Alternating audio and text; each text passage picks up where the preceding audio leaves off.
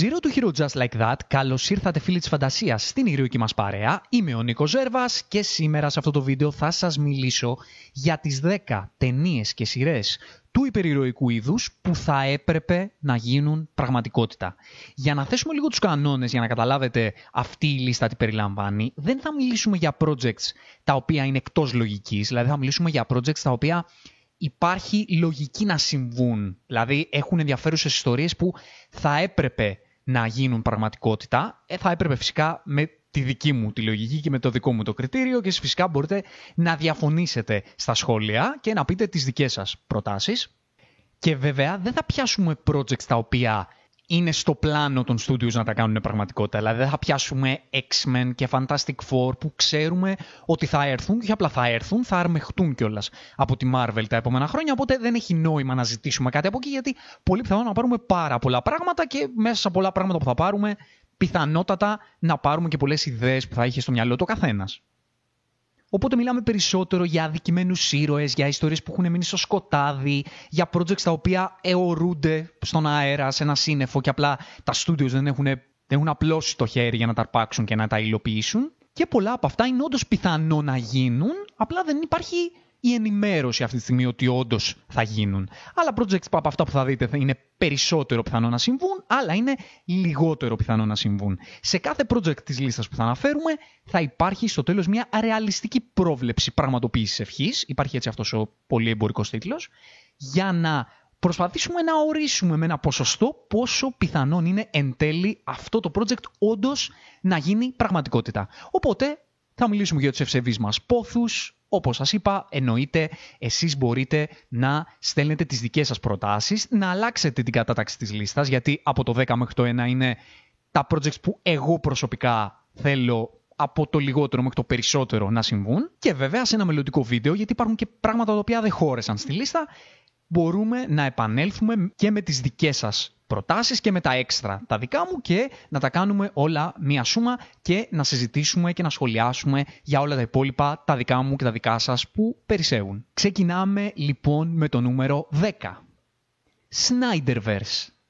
Λοιπόν, ξέρω ότι είναι λίγο χαμηλά και θα σας πω γιατί. Εγώ δεν ήμουν από αυτούς τους φαν του Σνάιντερικούς. Δηλαδή δεν ήμουν ποτέ αυτός που εάν αμουλούσε στα social 15.000 hashtag release the Snyder Cut, αντιλαμβανόμουν εννοείται τη, τη δικαιοσύνη αυτή που πρέπει να αποδοθεί στο όραμα του Σνάιντερ. Χάρηκα όταν υλοποιήθηκε, χάρηκα ακόμα περισσότερο όταν το είδα το αποτέλεσμα, γιατί και σε ποιον δεν άρεσε το Snyder Cut, το απόλαυσα πάρα πολύ και τότε μου δημιουργήθηκε η περιέργεια να το δω αυτό το πράγμα να συμβαίνει θεωρούσα πάντα με το, με το δικό μου κριτήριο και τη δική μου λογική ότι η ιστορία αυτή που πήγαινε να πει ο Σνάιντερ δεν τέριαζε στο πώς θα ήθελα εγώ να αποδοθεί αυτή η ιστορία. Οπότε γι' αυτό κιόλας δεν ήμουν τόσο ένθερμος υποστηριχτής. Προφανώς και ό,τι θα μας έδινε ο Σνάιντερ θα ήταν καλύτερο από αυτό το πράγμα που εν τέλει πήραμε.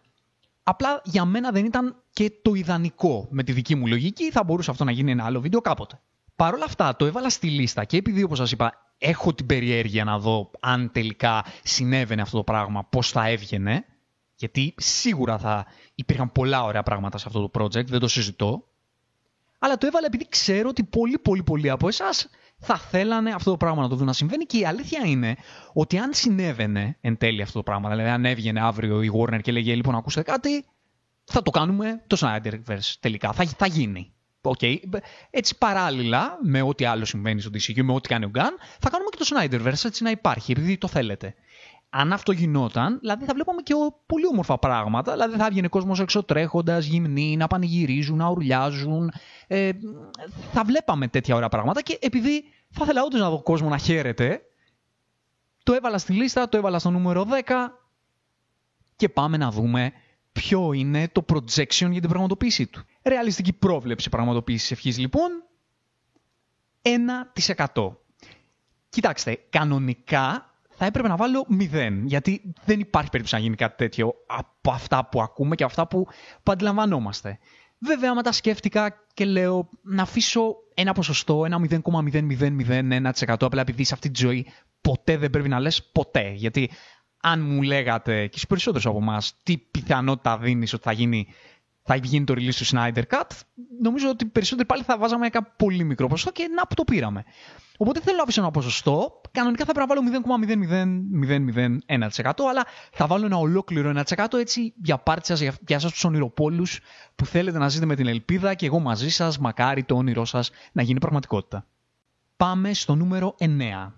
Wonk Series αυτό το κακομύρι του Wong που η Marvel τον έχει κάνει μαϊντανό να τον βάζει δεξιά και αριστερά χωρίς να παίρνει το φως που πρέπει, χωρίς να παίρνει το χρόνο που πρέπει, χωρίς να τον έχει αναδείξει στο να μας πει εν τέλει αυτή την ιστορία. Γιατί είναι ένας πολύ ωραίος ήρωας που τον υποδίεται καταπληκτικά ο συγκεκριμένος ηθοποιός που μπαίνει σε όλα τα projects τα διάφορα του MCU απλά για να τα γλυκάνει γιατί είναι τόσο ωραίος αυτός ο ήρωας που μπορεί να γλυκάνει ένα project πρέπει επιτέλους η Marvel να πει ότι θέλω να δώσω φως σε αυτόν τον ήρωα τον οποίο με έχει υπηρετήσει τόσο καιρό. Είναι ένα πολύ αντι-Marvel πράγμα, η αλήθεια είναι, και αυτός είναι και ένας λόγος που η Marvel έχει τις αντιπάθειές της και είναι πολύ δίκαιο πράγμα αυτό, ένα πολύ δίκαιος λόγος για να ρίχνεις τα πειρά σου στη Marvel, γιατί όντως ήρωες σαν τον Wong τους αφήνει απλά για να γεμίζουν κενά σαν πιόνια του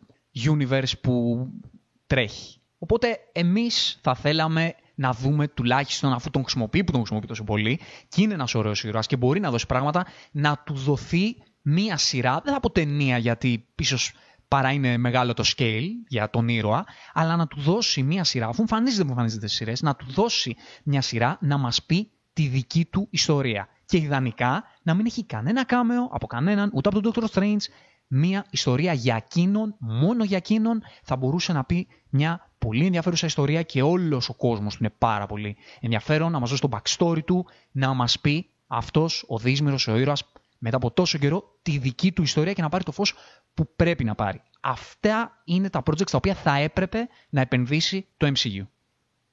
Και πάμε να δούμε τη ρεαλιστική πρόβλεψη πραγματοποίησης ευχής για το Wong Series. 10%. Ίσως θα πρέπει να βάλω παραπάνω θεωρητικά, αλλά επειδή όπως είπα είναι μια πολύ αντι-Marvel σκέψη να δώσεις στο κακομίρι του Wong τη σειρά που το αξίζει και επειδή η Marvel θα, ίσως θα θεωρούσε ότι δεν είναι αρκετά εμπορικό σειράς για να στηρίξει μια τέτοια παραγωγή, είμαι πεπισμένος ότι δεν πρόκειται να το κάνει, αλλά επειδή είναι μες στα πράγματα και θέλω και να, και να είμαι λίγο αισιόδοξος, θα βάλω ένα 10% για την περίπτωση που θα έρθει μια επιφώτιση στη Marvel και θα γυρίσει λίγο τον τροχό και θα πει αυτή την ιστορία τελικά πρέπει να την κάνω. Πάμε στο νούμερο 8. Catwoman Series με τη Zoe Kravitz. Η Zoe Kravitz σαν Catwoman έκανε πολύ ωραία δουλειά στο The Batman. Τη ταιριάξε πάρα πολύ το ύφος του Matt Reeves και επειδή ο Matt Reeves αυτή τη στιγμή δημιουργεί τις δικές του σειρές στο HBO Max, θέλω να πιστεύω και θα έπρεπε θεωρώ να πάρει τη δική της σειρά. Αυτό το κατασκοπικό, έτσι μουντό πράγμα μέσα στα σοκάκια του Gotham ή όχι του Gotham γιατί τώρα έχει φύγει από τον Gotham θα μπορούσε να δημιουργήσει μια σειρά που θα ήταν αρκετά ξεχωριστή, θα μας έδινε αυτό το κατασκοπευτικό action. Θεωρώ ότι η Zoe Kravitz μπορεί για πλάκα να το κουβαλήσει μόνη της. Θα μπορούσα να πω ότι θα μπορούσε να έχει και τη δική της ταινία. Το βάζω σαν σειρά, επειδή αυτό χτίζει τώρα ο Reeves και θα κούμπονε καταπληκτικά και στο story τώρα του The Batman. Στο όλο The Batman Universe που στείνει ο Reeves θα κόλλαγε να δούμε τώρα μακριά από τον Gotham τι κάνει έτσι ώστε να κουμπώσει μετά με τις υπόλοιπες ταινίες. Οπότε νομίζω ότι είναι μια σειρά που επειδή στους περισσότερους άρεσε η Catwoman της Zoe Kravitz, θα ήθελα να τη δουν και θα τέριαζε πάρα πολύ σε αυτό που χτίζει ο Reeves. Εδώ να κουμπώσω και έναν άλλο ευσεβή μου πόθο προσωπικό και πολλών από εσάς θεωρώ, απλά επειδή δεν μπορούσα να το εντάξω σε ένα ξεχωριστό project, θα, απλά θα το αναφέρω εδώ πρέπει κάποια στιγμή να δούμε, μετά τόσα που γίνονται έτσι κι αλλιώς στο περιεργό είδος, που όλα πλέον είναι εύκολα, να ξαναδούμε την Catwoman της Michelle Pfeiffer. Ξέρω ότι είστε πολλοί που το θέλετε όσο το θέλω κι εγώ. Θεωρώ ότι δεν είναι απίθανο να συμβεί με βάση αυτό που χτίζει τώρα με το Multiverse η, DC και εφόσον θα επιστρέψει ο Batman του Michael Keaton, δεν θα ήταν και απίθανο και θα ήταν και πάρα πολύ ταιριαστό και πάρα πολύ ωραίο να υπάρξει και το κάμεο της Catwoman της Michelle Pfeiffer. Αν με ρωτάτε και σε ταινία θα την έβλεπα και σε σειρά θα την έβλεπα. Απλά δεν ξέρω με βάση το story τώρα πώς θα μπορούσε αυτό να ενταχθεί. Θα το αφήσω απλά ότι θα ήθελα να, να συμβεί αυτό το κάμεο κάποια στιγμή και ίσως σε κάποιο επόμενο βίντεο, σε κάποια άλλη λίστα να, να μπει. Και πάμε να δούμε τη ρεαλιστική πρόβλεψη. Ευχής για το 10 του Man Series. 30%.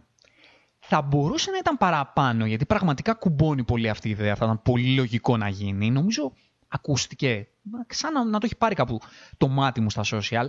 Αλλά επειδή επίσης έχει ακουστεί και διορθώστε με αν κάνω λάθος, ότι Catwoman θα υπάρξει στο sequel του The Batman και ίσως υπάρξει και πιο μετά, ίσως τη σκοτώσει ο Ματρίβς, τότε νομίζω ότι μάλλον ε, την προορίζει ο Ματρίβς σαν πολύ σημαντικό κομμάτι των, ε, των ταινιών του, οπότε δεν ξέρω αν όντως θα ήθελε να της δώσει και μια ολόκληρη σειρά δική της, αλλά είναι κάτι που, που στο μέλλον μπορεί να γίνει ή και μπορεί να γίνει και πιο άμεσα από όσο νομίζουμε. Οπότε νομίζω το 30% πάνω κάτω αντικατοπτρίζει το πόσο πιθανό είναι να συμβεί.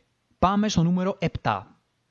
Black Widow movie με τη Florence Pugh. Είναι αρκετά πιθανό να συμβεί, το λέω προκαταβολικά, δηλαδή η Γελένα, η μικρή αδερφή της Νατάσα, που στην ουσία θα μπει στο universe σαν η συνέχεια της Black Widow, δεν ξέρω αν θα είναι με αυτό το όνομα, αλλά θα μπει, και πρόκειται να είναι, νομίζω, η βασική ηρωίδα στο Thunderbolts που έρχεται.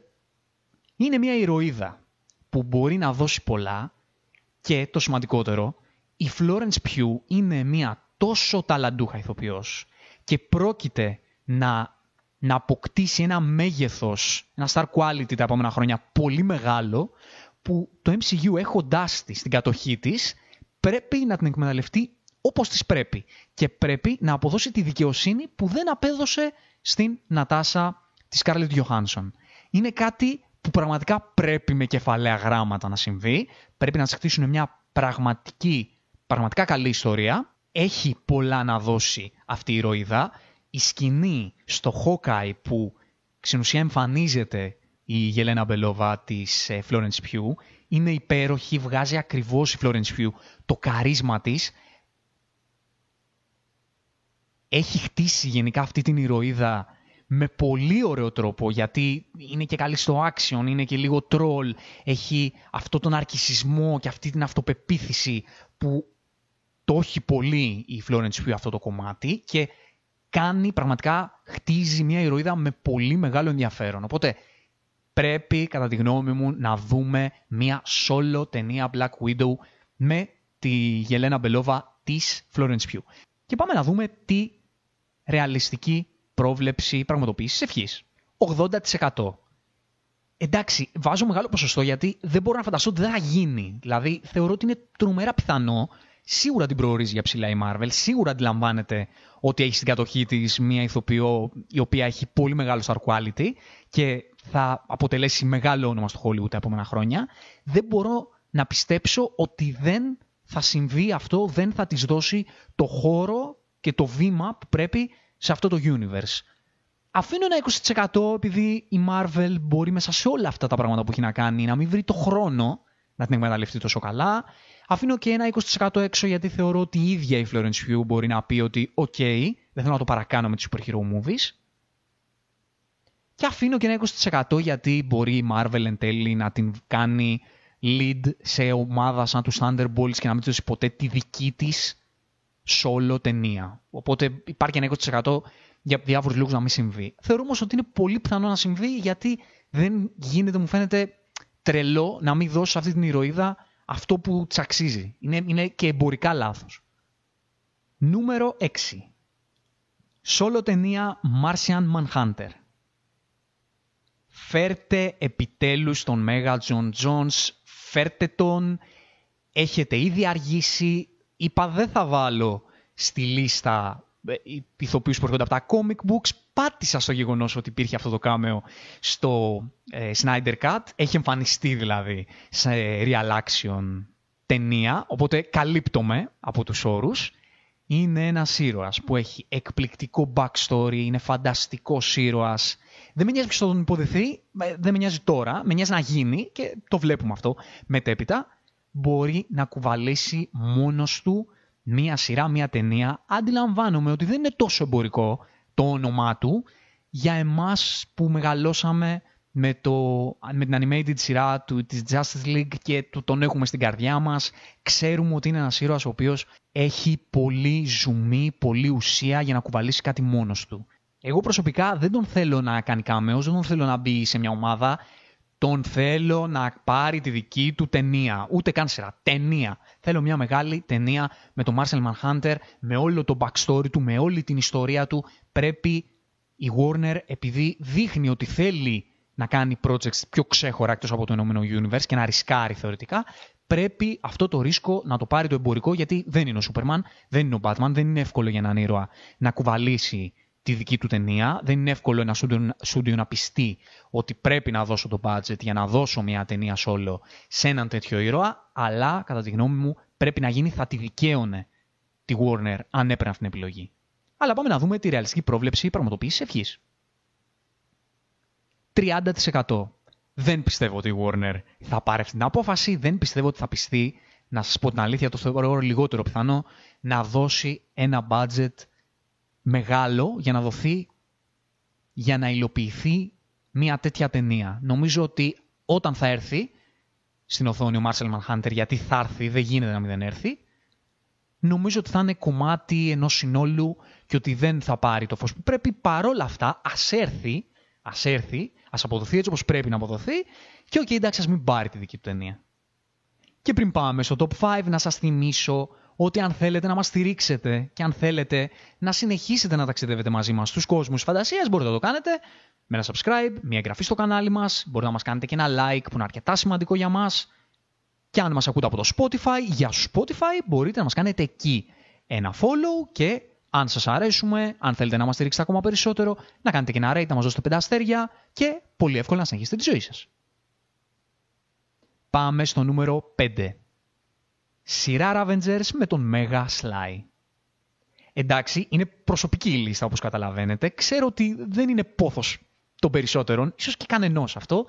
Απλά επειδή εμένα μία από τις αγαπημένες μου super hero movies όλων των εποχών είναι το Guardians of the Galaxy Volume 2, επειδή λατρεύω τους Guardians και επειδή εκείνη η σκηνή με, τον, με την κηδεία του Γιόντου ακόμα βασιλεύει στην καρδιά μου, ακόμα με συγκινεί, ακόμα με πονάει και ακόμα με συγκινεί. Και επειδή όλο το concept των Ravagers το θεωρώ ότι έχει πάρα πολύ ζουμί και επειδή αυτή την περίοδο βλέπω το Tulsa King με τον Sly και είμαι πολύ πορωμένος με τον Sly, θα ήθελα πάρα πολύ να τον δω αυτόν τον ήρωα, να ηγείται των Ravagers και να δω όλο, όλο, αυτό, όλο αυτό το gang πώς λειτουργεί στο διάστημα, τι αποστολές αναλαμβάνει, ποια είναι η δράση του, αυτοί οι κανόνες ηθικής που έχουν μεταξύ τους. Θα ήθελα να δω το backstory του χαρακτήρα του Sylvester Stallone. Η αλήθεια είναι ότι χωρίς το James Gunn στη Marvel δεν ξέρω ποιος θα μπορούσε να τα αναλάβει αυτό, δεν ξέρω ποιος θα μπορούσε να το υλοποιήσει, δεν ξέρω για να είμαι και ειλικρινής αν θα ήθελα να τον δω από κάποιον άλλο εκτός από τον Gunn, αλλά θα μείνω στο ότι θα ήθελα πάρα πολύ να δω μια τέτοια σειρά. Είναι από αυτά τα project, όσο και αν ίσως πολλοί από εσάς δεν σας ενδιαφέρει να το δείτε, θεωρώ ότι είναι από το είδος των projects, ακόμα αν όχι το συγκεκριμένο, αλλά το είδος των projects τα οποία θα έπρεπε επίσης να επενδύσει το MCU σε κάτι τέτοιες παράλληλες ιστορίες οι οποίες μπορούν να πούν μια ιστορία που δεν ταιριάζει με το υπόλοιπο universe αλλά έχει πάρα πολύ ζουμί. Αυτές είναι οι πραγματικές δυνατότητες του MCU και αυτές θα πρέπει να εκμεταλλευτεί. Και πάμε να δούμε τη ρεαλιστική πρόβλεψη πραγματοποίησης ευχής. 0%. Ε, εδώ δεν θα βάλω ούτε 1%. Θεωρώ ότι δεν υπάρχει καμιά περίπτωση να γίνει κάτι τέτοιο. Δεν ξέρω καν αν το έχει σκεφτεί κανείς, όχι απλά να το, να το έχει συζητήσει σοβαρά. Βέβαια, επί Γκάν, νομίζω, τώρα, τώρα που το σκέφτομαι, ότι κάπου είχε ακουστεί ότι ίσως γίνει κάτι τέτοιο. Κάπου το είχα δει να γράφεται. Δεν ξέρω αν όντως ήταν κάτι, μια ένα rumor των fans ε, και δεν ήταν ποτέ κάτι πραγματικό. Αλλά μιλώντας ρεαλιστικά χωρίς τον Γκάν αυτή τη στιγμή και με όλα αυτά που έχει να κάνει το MCU, δεν νομίζω ότι υπάρχει ποτέ περίπτωση να ασχοληθεί να κάνει κάτι τέτοιο. Οπότε ναι, πριν στο Snyderverse για πάρτι σας έδωσα 1%. Έτσι για να ονειρεύεστε, θα είμαι λίγο πιο σκληρός με τον εαυτό μου και θα δώσω 0% απλά για να μιζώ με την ελπίδα. Και για πάμε στα σκληρά. Νούμερο 4. Ο Spider-Man του Andrew Garfield εναντίον το Sinister Six πραγματικά δεν ξέρω αυτή τη στιγμή που το πάει Sony. Ε, αυτό το πλάνο, αυτό, αυτή η ιδέα της, της ταινίας Spider-Man αντίον Sinister Six, θεωρητικά όντως υπάρχει. Θεωρητικά πηγαίνει προς τα εκεί. Αλλά δεν είμαι καθόλου σίγουρος θα συμβεί. Πιάσαμε λίγο το projection, αλλά μάλλον πρέπει να το πιάσω από εκεί. Δηλαδή, δεν ξέρω αν όντως θα καταλήξει εκεί το πράγμα. Παρότι μοιάζει να πάει προς τα εκεί, βέβαια το λογικό θα ήταν με βάση τα θέλω της Sony η μάχη αυτή των Sinister Six να γίνει με τον Spider-Man του Tom Holland και με βάση το, το ευρύτερο πλαίσιο του MCU. Αλλά επειδή ο Spider-Man του υπέροχου Andrew Garfield πρέπει να επανέλθει, πρέπει να τον ξαναδούμε, είναι νέος ακόμα, μπορεί να το στηρίξει, θα ήταν ένας υπέροχος Spider-Man για το Sony Universe, αφού η Sony, Sony και δεν θέλει να γίνει Marvel, αφού δεν εκμεταλλεύεται την ευκαιρία να κάνει κάτι άλλο από αυτό που κάνει το MCU και θέλει να κάνει σε μικρότερο scale αυτό που κάνει το MCU, τουλάχιστον ας το κάνει με τη φανφάρα και με το fan service που το κάνει τόσα χρόνια το MCU αυτό το πράγμα που κάνει. Έχει ακόμα ιστορία να πει ο Spider-Man του Andrew Garfield. Θα ήταν υπέροχο να τον βλέπουμε εναντίον του Venom του Tom Hardy και τώρα που το συζητάμε δηλαδή, έχει τον Tom Hardy σε αυτό το universe, εκμεταλλεύσου τον. Δηλαδή, OK, okay, μαζί σου τον να θέλεις να τον να του δώσεις τις δικές του ταινίες, να κάνει τα δικά του, αλλά επειδή δεν είναι ότι διαφέρεις και τόσο πολύ, δεν είναι ότι του δώσε δύο ταινίες που όντως του δίνουν ένα χαρακτήρα έξω από τα universe και έξω από όλα αυτά. Επειδή έτσι αλλιώς το ύφος που του δίνεις είναι ένα ύφος comic book γενικότερο κομμωδιο αξιών αυτό που είναι, τουλάχιστον βάλ το σε ένα πλαίσιο να κάνει και κάτι. Και ποιος δεν θα ήθελε να δει τον Spider-Man του Andrew Garfield αντίον του Venom του Tom Hardy. Και μαζί με όλο εκεί το συνθετό των Sinister Six, με Morbius, βεβαίως με Morbius, νομίζω ότι είναι και εμπορική ιδέα, και το λέω αυτό το εμπορικό ε, επειδή είναι κάτι που όντως θα ενδιαφέρει τη Sony να το κάνει, θα τη σύμφερε να το κάνει, αλλά και θα είχε ζουμί, θα είχε φάση, δεν ξέρω αν δεν ξέρω αν η απόδοση θα ήταν αυτή που θα έπρεπε, αν θα είχε η ιστορία αυτή εν τέλει κάτι να πει. Δεν μας γεμίζει και πολύ αισιοδοξία ο χειρισμός της Sony μέχρι στιγμής. Αλλά ρε φίλε, θα είχε γούστο αυτό. Θα, θα είχε πολύ γούστο. Οπότε και εγώ και νομίζω και εσείς θα θέλαμε πολύ να το δούμε. Και πάμε στη ρεαλιστική πρόβλεψη πραγματοποίησης ευχής. 70%. Βάζω μεγάλο ποσοστό εδώ. Βάζω μεγάλο ποσοστό γιατί φαίνεται ότι εκεί πάει το πράγμα. Δηλαδή, δεν μπορώ να διανοηθώ ότι το πράγμα πάει αλλού. Δηλαδή, φάνηκε η Sony ότι δεν κάνει απλά solo ταινία στον κάθε villain, στον κάνει τη hero και μέχρι εκεί. Φαίνεται ότι θέλει να τους ενώσει και από τη στιγμή που θα τους ενώσει, κάπου πρέπει να τους πάει. Τώρα, αν η πρόβλεψη είναι να τους πάει απέναντι στον Tom Holland, στον Spider-Man του Tom Holland, τότε fair enough, αλλά η δική μου η αίσθηση είναι ότι η Sony δεν θέλει να μπλέξει άλλο με το MCU, θέλει να κάνει τη δική της φάση. Οπότε για να κάνει τη δική της φάση θέλει το δικό της Spider-Man. Και ο Andrew Garfield, επειδή επίσης ξαναλέω, δεν μπορώ να φανταστώ ότι δεν θα τον εκμεταλλευτεί ξανά. Νομίζω ότι και ο ίδιος είναι ανοιχτός, το έχει δηλώσει ότι είναι ανοιχτός. Θεωρώ ότι είναι πολύ πιθανό να συμβεί. Δεν θα πω 100% επειδή ποτέ δεν ξέρεις και επειδή η είναι λούστρια, οπότε θα πω 70% και θα τα αφήσω εκεί. Και πάμε στα πολύ σκληρά. Στο νούμερο 3. Man of Steel 2. Ξέρετε με ποιον. Εντάξει, μπορεί να γελάσετε τώρα, ε, πείτε με ονειροπόλο, πείτε με παράλογο, ακόμα πιστεύω κάπου μέσα μου ότι μπορεί να συμβεί.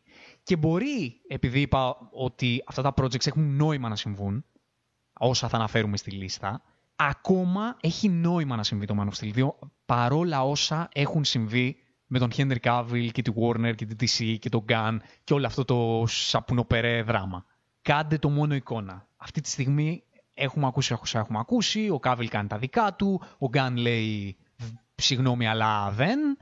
Κάντε εικόνα ότι ξεκινάει το universe έτσι όπως το ονειρεύεται τον Γκάν, ότι κάνει ρικά στο Σούπερμαν, ότι ξεκινάει η ιστορία του νέου Σούπερμαν, ότι εξελίσσεται το universe και ότι κάπου σε ένα πατυρντή του multiverse, χωρίς να έχουμε ιδέα, εμφανίζεται κάποια στιγμή ο Σούπερμαν του Χένρι Κάβιλ. Θα γκρεμιστούν πόσες χιλιάδες σινεμά σε όλο τον πλανήτη. Θα γκρεμιστούν θα ήταν ένα από τα μεγαλύτερα stunts που έχουν γίνει ποτέ στο υπερηρωτικό σινεμά. Θα ήταν. Υπάρχει και έξω αυτή η ευκαιρία να μας αφήσει όλους σύξυλου η Warner να τραβάμε τα μαλλιά μας και να κάνει ένα buzz που δεν θα υπήρχε όμοιο να συμβεί. Υπάρχει. Οπότε επειδή βγάζει νόημα, επειδή όλοι το θέλουμε, επειδή καταλαβαίνω την ανάγκη του Γκάν τώρα να χτίσει το δικό του Σούπερμαν, αλλά επειδή μελλοντικά, όχι πολύ μελλοντικά, αλλά σε 5-6 χρόνια θα μπορούσε να ενταχθεί αυτό το cameo, θα μπορούσε να, ενταχθεί αυτό το comeback και να γίνει μια παράλληλη ιστορία ενός άλλου Σούπερμαν σε ό,τι κάνει ο Γκάν και μετά από ένα cameo, τσακ, πετάς και ένα Man of Steel 2, το οποίο κάνει 2 billions στα box office. Ακούσαμε δηλαδή, δεν θεωρώ ότι αυτό είναι παράλογο. Δεν θεωρώ ότι είναι πιθανό να συμβεί, αλλά υπάρχει αυτή η προοπτική και έξω. Υπάρχει αυτή η πιθανότητα.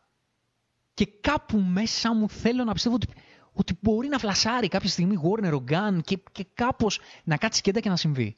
Οπότε πάμε στη ρεαλιστική πρόβλεψη πραγματοποίησης ευχής. 10%. Πείτε με ονειροπόλο, πείτε με φαντασμένο. Βάζω αρκετά μεγάλο ποσοστό, βάζω το 10% γιατί όντως κάπου μέσα μου λέω ρε φίλε μπορεί και να. Οπότε θα μείνω σε αυτό το μπορεί και να και πάμε παρακάτω. Νούμερο 2. Batman vs. Mr. Freeze. Μπορεί να σας φαίνεται ότι το έχω τοποθετήσει λίγο ψηλά αυτό, αλλά όσοι μεγαλώσατε, πάλι βάζω την νοσταλγία στη μέση, αλλά περισσότερο όχι για το κομμάτι της νοσταλγίας, περισσότερο για το κομμάτι ότι όσοι έχετε εικόνα από εκείνον τον Mr. Freeze του Batman Animated Series και αυτό το εκπληκτικό επεισόδιο, νομίζω το έχετε λίγο μέσα σε έτσι αυτό το μπόθο να δείτε στην οθόνη ένα Mr. Freeze με αυτό το background και με αυτή τη μελαγχολία και με αυτή τη σκοτεινή γλυκύτητα και όλο αυτό το δράμα που περιβάλλει την ιστορία αυτού του ήρωα και να τη δείτε στην οθόνη έτσι όπως της πρέπει. Θα μπορούσα να, να βάλω σαν project, σαν ευχή, το να κάνει τη δική του ταινία ο Mr. Freeze, γιατί ακουστεί τότε, το ζητάγαν πολλοί fans, σε, προ, σε λογική Joker, όπως ήταν ο Joker του Joaquin Phoenix με τη δική του όλο ταινία.